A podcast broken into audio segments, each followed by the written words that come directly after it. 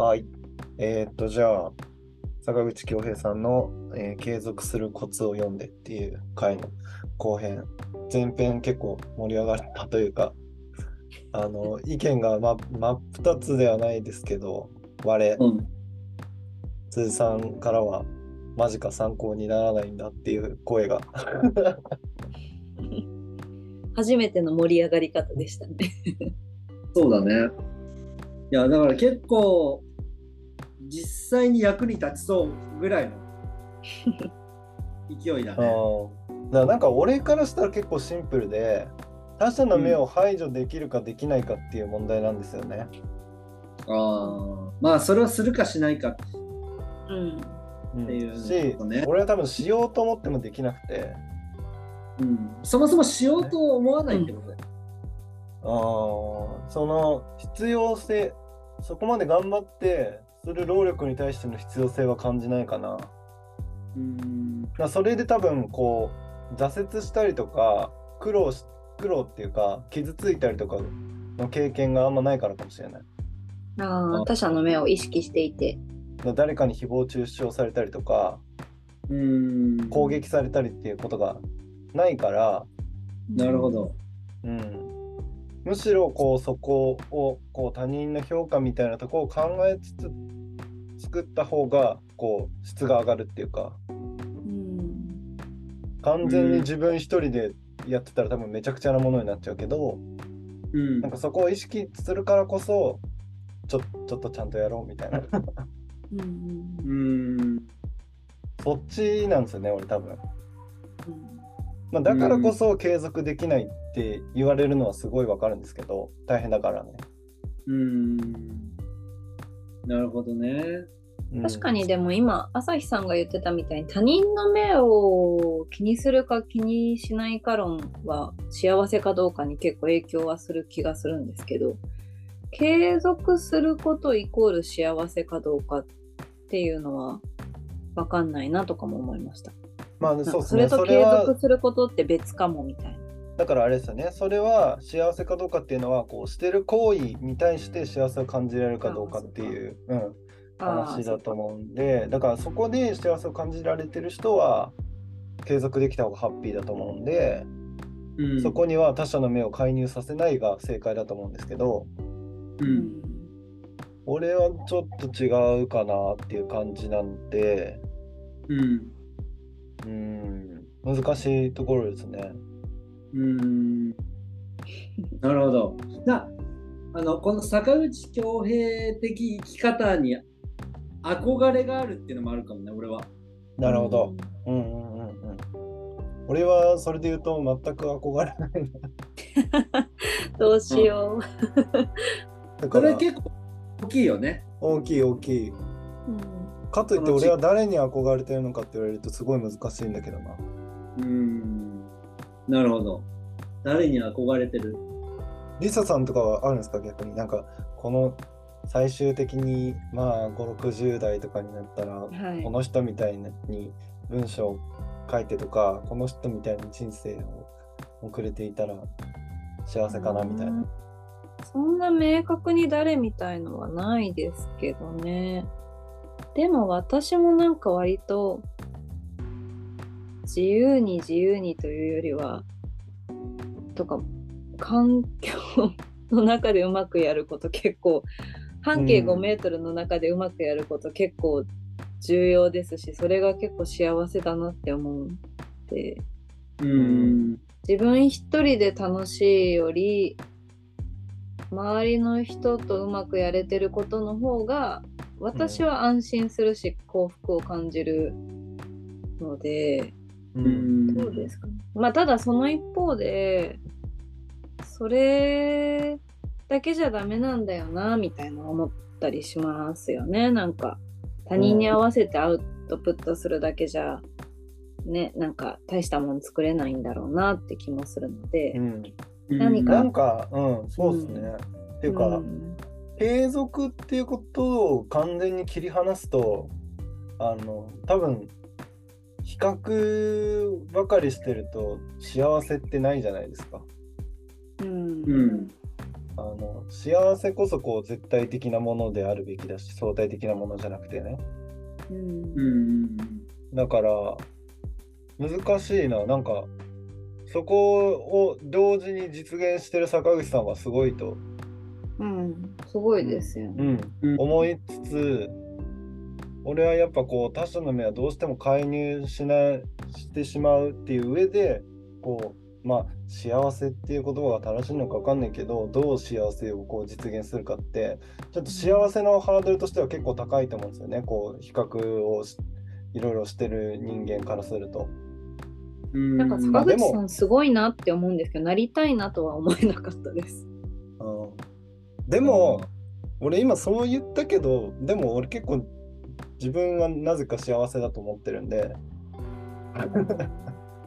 いろいろ比べ比べ人間比べ人間ではあるけどうん。全然不幸せだとは思ってないから、いいとこ取りをうまいことできてるのかもしれないけど。うん。まあなんかいろんな形はあるんじゃない？その幸せってそいう。そうですよね。うん。なんかここの本自体が幸福論的なところでもあるからねきっと、うん。うんさんの幸せを書いてるっていうかうん、そうだから坂口さんの幸福論としてはまあもう超ざっくり言うと他者の目を配慮して自分のこうししてるだけで幸せなことに没頭しろっていうことじゃないですか。うんなかなかねそれは結構いや難しいまあできたら幸せなんでしょうけどね。うんこれ継続したいなって思う人が買って有益な情報がえ なんかタイトルが違うのかもしれないですね。うん継続するコツっていうじゃねえっていう。継続するコツではないっていう確かになんか、まうんタイトル間違ってますねこれね。これタイトルが違えばまた違った印象を受けるかもしれないですね。うん確かにうんそうね。うん、もうど確かに。タイトル継続するコツじゃないですね、これ。なんだろう。うんそう対してあとまあそっかそうですね対してコツが書いてあるとも思わなかったんですけど。あの、これ本当になんか悪いこと言ってるように聞こえたら嫌ですけど、マジで10ページぐらいで書ける内容な気がするんですよね、ギュッとしなんかビジネス書みたいな言い方で書いたら。うんうんうんそれをこう熱量で書いてるっていうのと、あとはうんこう、さっき自分が言った人のアウトプット、あ人の目を全く気にしないアウトプットの文体で書かれてるっていう説得力がすごいっていう。うん、これ10ページじゃないことに意味がありますよね。うん、そうそうそうそう。熱量、その熱量に意味があるから、うんうん書いてるだけで幸せって言ってるやつが10ページしか書いてなかったらさ、うんお前嘘だろってなっちゃうからさ。うん。あーなるほどね。だからこれなんか本当し考えてることをそのまま垂れ流してるみたいな感じだもんね。思考が漏れて、もう活字となって浮き出てるみたいな感じですかね、これね。この本自体はたの2人とも文章を書くじゃない？うん。はい。楽しいんですか？いや、読んでて。ね、俺はもうみ、初めて見た文章っていう感じで、斬新、斬新だった。うんうんうーん多分この世にないと思う、こういう、こういう文章。なんるほど。初め読んでてこの本が言わんとしてることを理解しようと思って結構ロジックでというか頭の中で整理しながら読もうとしてたんですけど、うん途中でなんか無理だなそれって思って結構それやろうとしてた時苦しくて分かんないなみたいな,、なんかすぐちょっと落ちちゃったりとかしてあれこれ何言ってんだっけ？みたいな。なってたんですけど諦めたあた左往しますりからからね。ん。そう諦めたあたりからあ面白いなってあの文章的にもうん。思うようになったって感じですかね。うん。そうね、だから彼のパーソナリティをこう踏まえて読んだ方がいいですよね。うん。うん。継続するコツとして読むときついっていう。うんうんでもなんかす坂口さんっぽいなって思ったけど。うんうんこのうんうんこういう方なんでしょうね。なんかそれはすごく理解はできましたけど。うん、し、多うん分参考になる人も、まあ、辻さんみたいに参考になる人もいるんじゃないかなっていう。うん。でも、なんか逆に、こう、まあ、参考にならないとは言ったけど、うん。逆にこう差があるから自分の立場が明確になるというか、うんうんうんうん。あの俺はねよそういう意味では良かったかもしれない。うん。あの俺もやっぱたまにこう自分のやりたいことに集見つけて集中した方がいいとかこうちらっと考えたりもしたこともありますがでもやっぱこういうそれの一線の人じゃないですかうん。見るとあ違うのかもって思えるっていうかうん。改めてこう自分鏡として坂口さんを見た時に全然違うなっていううんうん。のが明らかになったっていう意味では良かったかもしれないですね。うんうんなんかそこまで違うって思わないんだけど。うん朝日さんがってことですか？辻さんから見た朝日さんが。うん。そうななんだ。朝日くんは楽しいっていうのを結構これキーワードにしてる気がしてて、う。うんん職場選びとかもさ、楽しく仕事したいとかってよく言うじゃない。まあ、確かにあの坂口さんも本の中でつまんなくなるとすぐ嫌になっちゃうっていう。うん。そうそうそうそう。ねそそのなんかこう楽しさの尺度みたいなのはうん。似通ってるんじゃないかなって、つまんないって嫌じゃないですかみたいな。うんうんうん周り全員友達の方がいいじゃないですかみたいな。ううんんなんかその辺はこう楽しさの追求っていう意味で言うと、うん、この中で一番そこはシンクロするかも。うん。うん、朝日くんがリンクしてんじゃないかなって。うんうんうん。だからそのやそれに至るやり方とかこう形が違うんでしょうね全然。うん。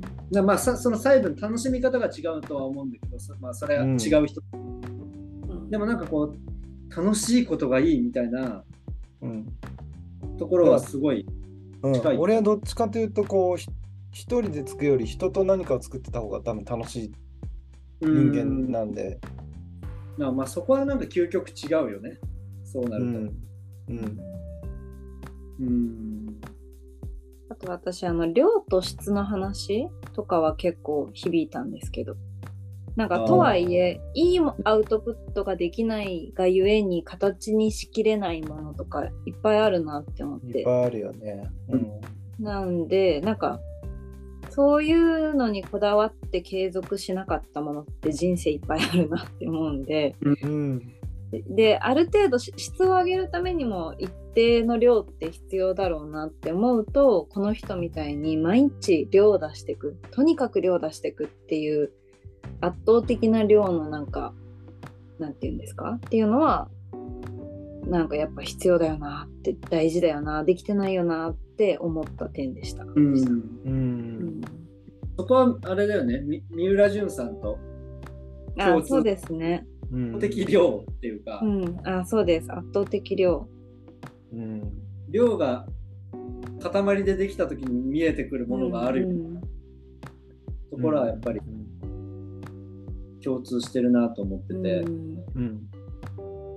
それまただできてないんでできるようになりたいです。よね。でもそれをやるには継続しないといけないっていう、そう、そうなんですよね。うん。いや本当になんかさ難しい。なんかこう他人の目を気にするって結構こう現代病的なことも結構あると思ってて、うん。うんかなりこう世の中がオープンになってきててあの年末あの福島亮太さんっていう人文学者の方の「思考の庭の作り方」っていうすごい素素晴らしい本を読んでて、はい。なんかこうその人はこう批評家とかもやっててうん。あの批評って今結構こう敬遠されがちっていうかなんかこう理屈でいろいろこう理屈立ててこう他人の作品を批判したりとか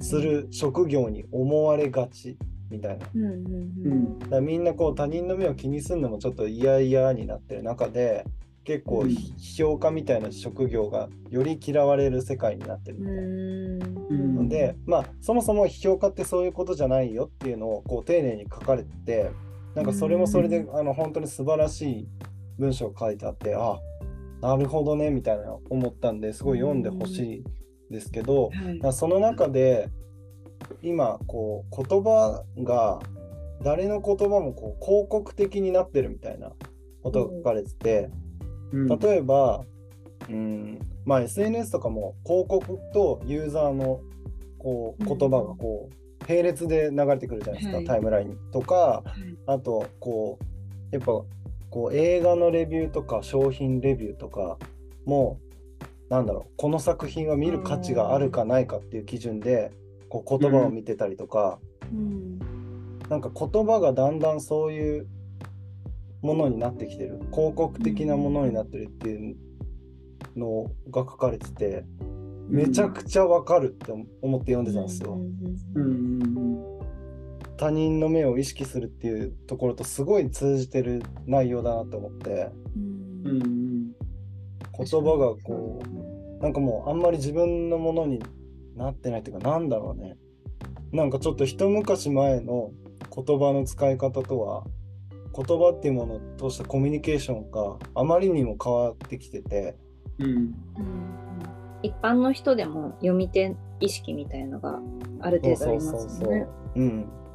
そう。だからああいうこうレビューとかも完全に外向けに書かれてるじゃないですか、うん。誰かが見る前提で書かれてるっていうか、しかもレビューごとに役に立ったとかいうボタンとかもありますそうもんね。そうそうそうそう、うん。だから、もう他人が見る前提で書かれてる文章しかうんもうほぼみんな書かなくなってるんですよね。ううんんてかそれがもう普通っていうかうんどんな人でも誰かに見られる言葉を書いてるっていう。うんそういう中でこの本は結構珍しいかもしれないですね。だからそれのアンチテーゼっていうかうんそこに苦しんでる人が刺さるとかはあるかもしれないですね。うん、そうですね。俺は結構大丈夫な本なんだと思うんですよ。まあしょうがないよねっていう時代の流れというか あのもうこう SNS とかそういうものが発明されてしまった時点でもうしょうがないっていうか、うんまあ自分は気をつけようとかは思いますけどねなんかそういうものに飲まれないようにっていうか。ううんん。なるほど。どうしたらいいんでしょうね。継続するっていうかそのそういうそういう多分まあジャンルにもよるしその人のこう性質にもよると思うんだけど他人の目を気にしすぎてできないみたいなことはすごい俺もあるからうん。なんかこう今年はちょっとそれを排除した形で何か作り続けるみたいな一個テーマとしてあるかもなって、うん。まあせっかくこれをうん。読んだっていうのもあって。うん、だからあとまあこれもその本で書かれてたんですけどこう例えば作るとか書くとかなった時にこう何かこうテーマみたいのを決めて問いとかをさ、設定して書いたりとかするじゃないですか。うんもうある一定の時代からこう自分が考えてるそれって自分が考えてるのか産業が考えてるのか産業っていうのは時代っていうことですね。が考えてるのか、見分けがつかなくなってるみたいな話があってうん。それめちゃくちゃわかるんですよね。なんかこう世の中の風潮によって考えさせられてるこうメディアが発信してる情報とか例えばこう、ジェンダーの問題とかって完全にそうだと思ってるんですけど、うん。考えさせられてるんですよね多分。うん。えそれは福島さんの本に書いてあることってことですか？あそうですそうです、うんうん。こう現代人のこう価値観とか認識とかってこうかなりエンタメとかに左右されてるっていうかエンタメで発信されてる情報？うん。で、まあ、自分が考えてると思ってるけどこうやっぱエンタメの中で語られてることによって考えさせられてるっていうことが書かれてて、まあ、それがいい悪いとかではなくてだからこう結局みんな同じようなことを考えてるんですよね。うんあそれど時代からは逃れられないみたいなうん話ね。だからそのし、まあ、でもこうある程度こうネットワークみたいなところがこうそこまでオープンじゃないとなんかもっと固有の考え方とかいろんな新しい問題意識みたいのがこう固有の問題意識みたいのが生まれるところをある程度こう全体的にこう同じことを考えさせられてるっていうのが、うん。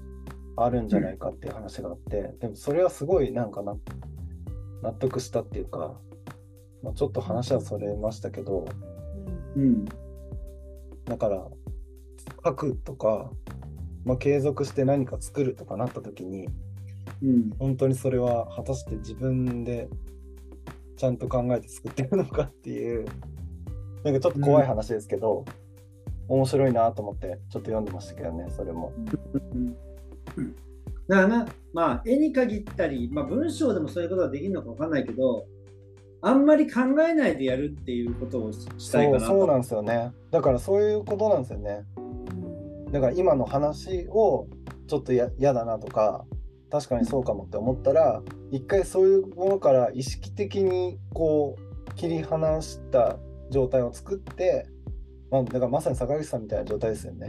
うんを作って何かこう自分の絶対的な世界の中で何か一つこう作ったり作り続けてみたりするっていうのはうんあるのか。でも俺にはちょっと難しいみたいな。さっき辻さんが今年はそういうのから逃れてなんか作りたいって言ってたのは全般的にですか？それともこれみたいなのあるんですか？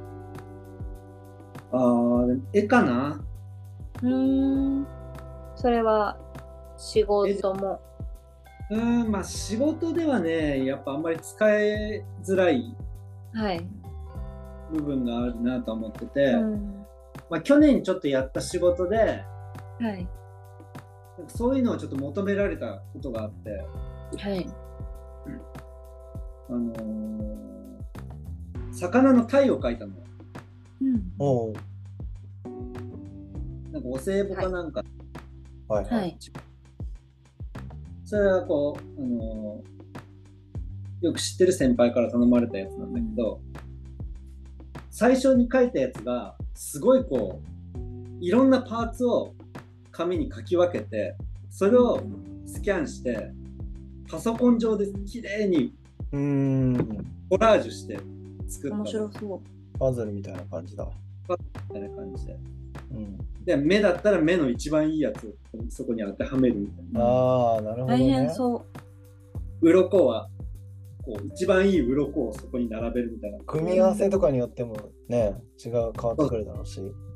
でもそのね仕上がりがめあなまあこうある程度自分で満足いくものができてうん。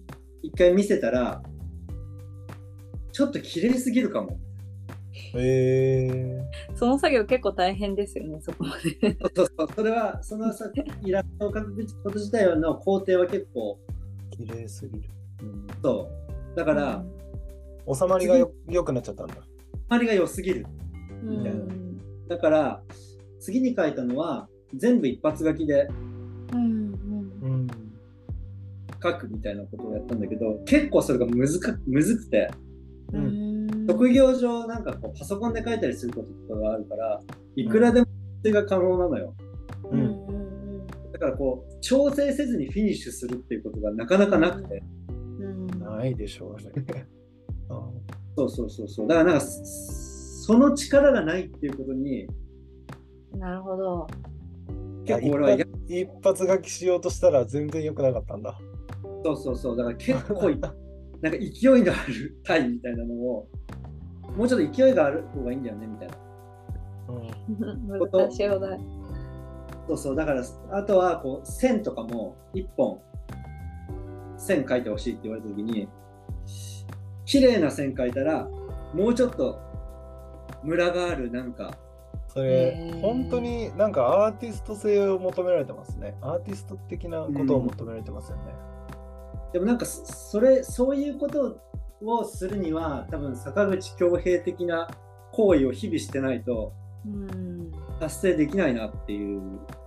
あー数をこなしてるからこそ、その経験で、そうそう、普段からやってるからこうできるみたいな。うん、だからちょっとそれで悔しい思いをししたっていうのがあって、うんできるか絶対できないな、それ。できる限りこうそういう加工を入れないでなんかできないかなっていう。それはだいぶ挑戦ですね。でもそれができたら結構境地ですよね。そうだね。だからなんかそそういうのをちょっとこう作って、すごいですね。それなんかもう、ライブペイントで一回も書いたことないものを書くみたいな。うんうんなんかそういうちょっと練習をしてみたいなっていうのが。うんまあそそれとこの今あの坂口さんの本っていうのは俺の中ですごいリンクしてうんうーん。直さないね。でも直さない方がさっとできるからいいよねみたい時間は効率いいですよね。なそうそうそうだから30分以内に書くとかうん。なんかそういうこうわあのサクッとできる枠の中でなんか続けられるようなちょっと仕組みみたいのを作ってちょっとずつやっていきたいなでも、あれですね。結果的にでもそれは、今の話だと仕事につながりますね。でもなんか多分そのし俺の仕事の中でもそういうことってのはほとんどないからうん。もっと多分小綺麗なものを求められる方が多いからうんすごい稀有な感じなんだけどうんでも世の中の仕事でそういう明らかにこれ一発書きかもみたいなうん。ものに惹かれる自分とかもいてうへーん。いやね、でもさ、よく、こう、子供が描いた絵とかのさ、うんこの部分めっちゃいいなみたいなのありますもんね。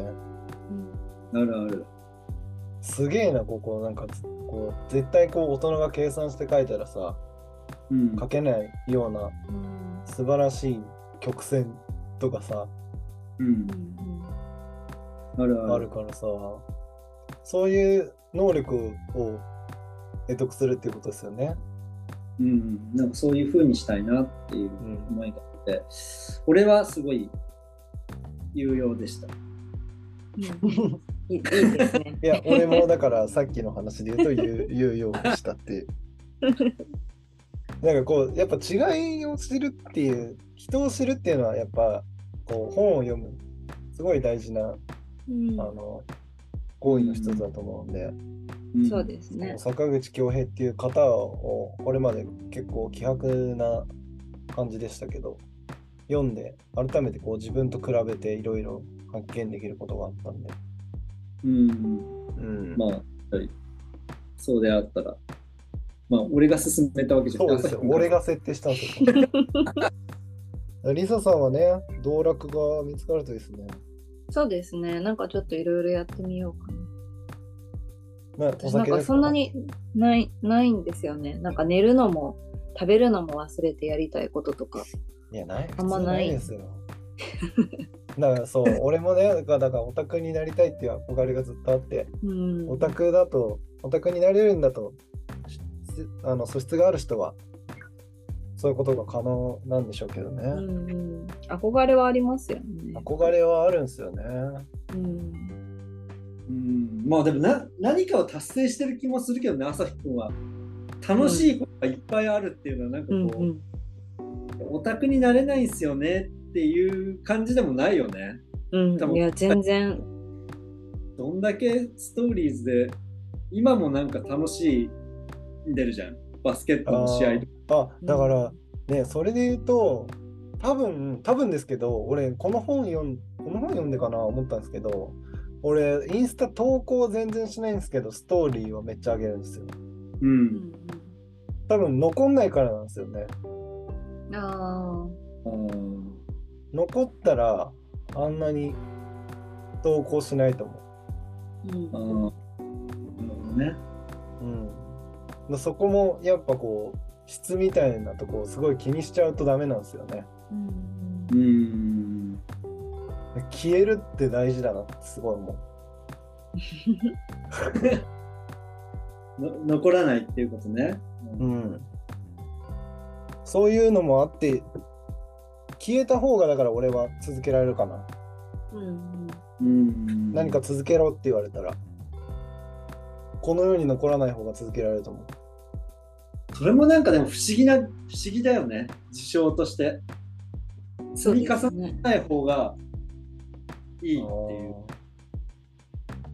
いや続けるのは多分もちろん苦しいと思うんですけど残んない方が多分続けられる期間は長いかな多分、うん。面白いね。なんかそれぞれちょっとうん、全然違うくて。